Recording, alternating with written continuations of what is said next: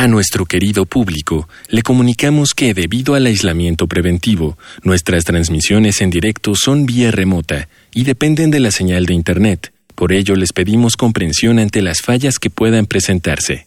Gracias por compartir estos momentos en casa con Radio UNAM y la revista de la universidad.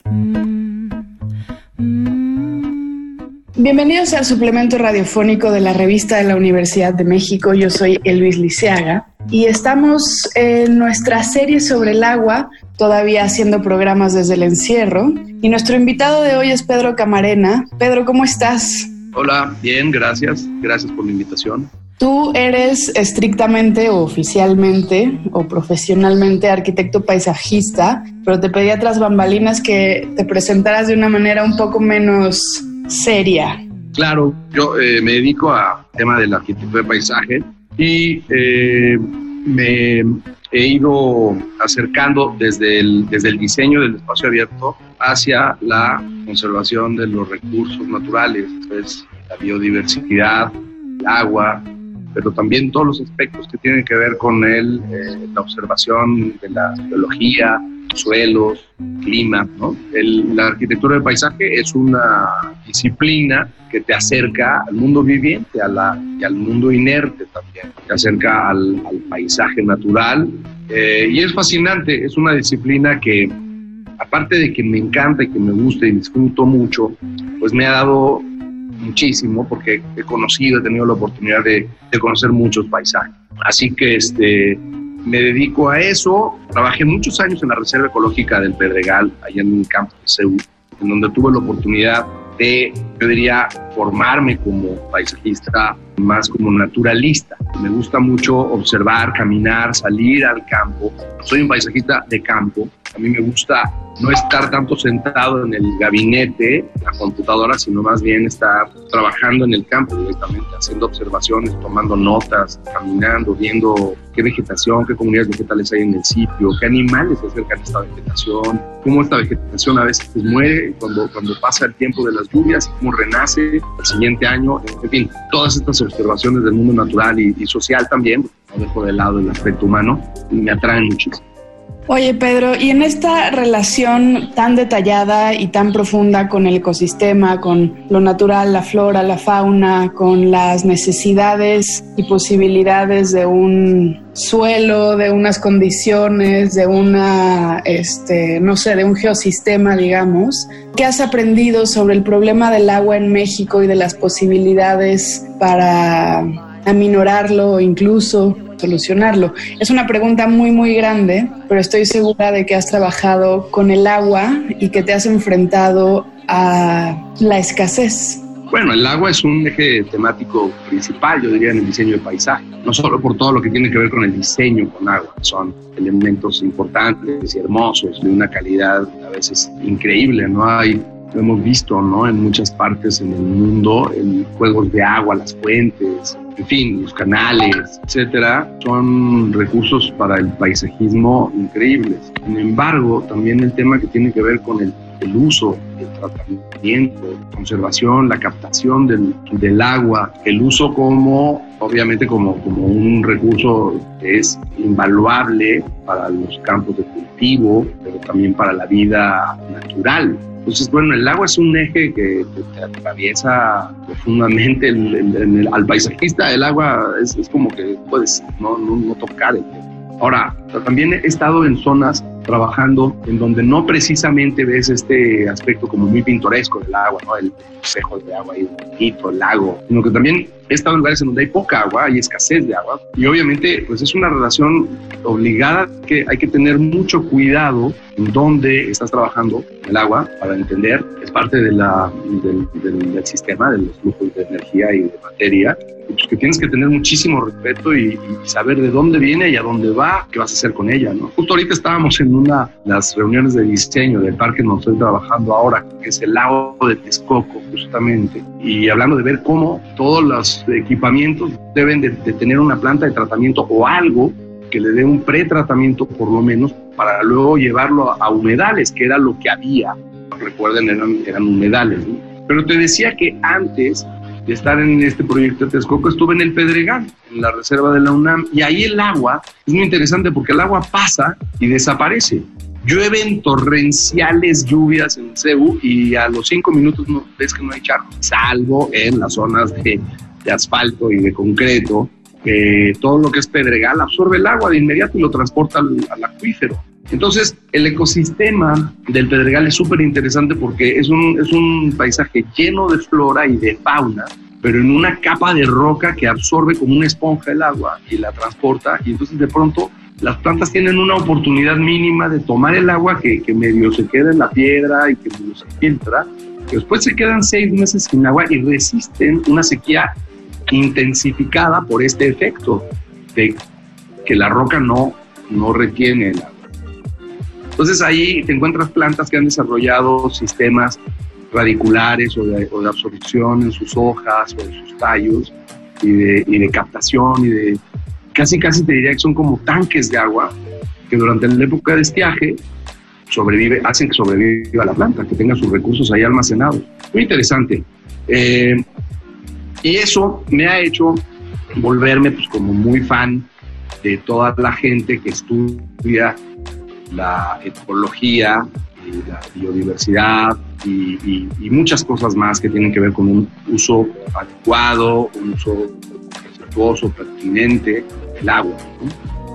Me interesa también que nos platiques, antes de que se nos acabe el tiempo, cómo trabajas con lo local. Es decir, me imagino que cada proyecto te invita o quizá te obliga a trabajar con el conocimiento de los locales, esa sabiduría de pronto ancestral, esas claves que ya tienen no solo los habitantes, sino el mismo lugar y que hay que respetar. Hace un momento hablabas de respeto.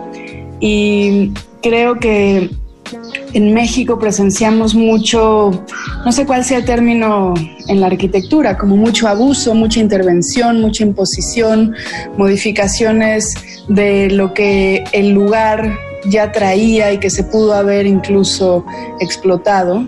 Entonces, este trabajo que tú haces, por ejemplo, en las reservas o en el parque, con los conocimientos de la comunidad local, sus necesidades, cómo lo han trabajado ellos, cómo, cómo lo han perfeccionado, ¿no? Hemos visto eh, reservas, por ejemplo, en Oaxaca o en los campos eh, del suroeste del país, donde los campesinos mismos han desarrollado sistemas que luego tienen que ir este, arquitectos de todo el mundo a entender cómo le hicieron porque fueron eh, sorprendentemente inteligentes.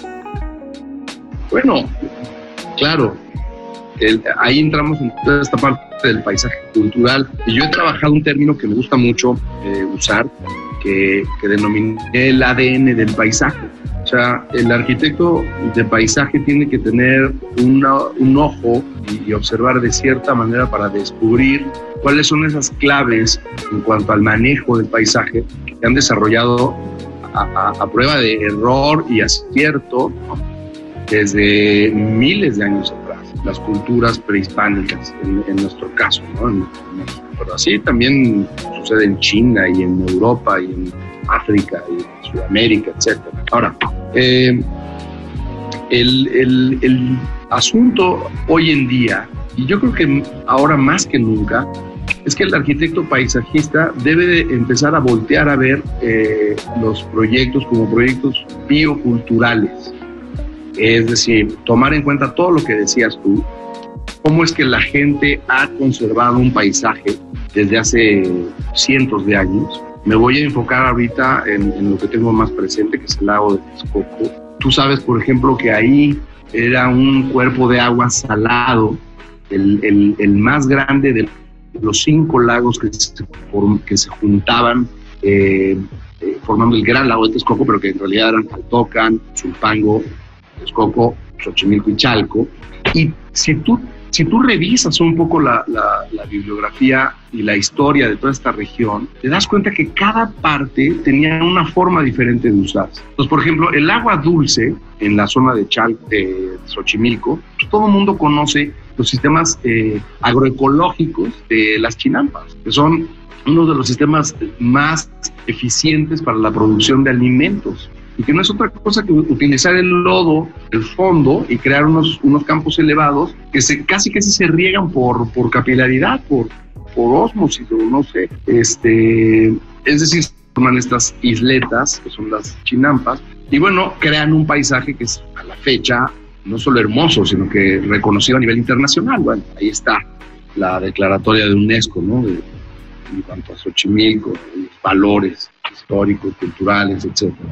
Pero fíjate, en Texcoco, que es parte del mismo sistema de lagos del altiplano, es un cuerpo salado que tiene otras características, otra química, otra, otro comportamiento. Si bien el lago, que era muy grande, en época de secas se iba achicando, pues dejaba a su alrededor una zona de lodos, una zona medio pantanosa, pero que de igual manera, y ayer se lo escuchaba a mi maestro, el doctor Antonio Lo, en una plática que dio, de igual manera esos lodos son parte de un sistema natural que provee de alimento, de insectos, de gusanitos y de cierta flora temporal para muchas aves que están justo migrando.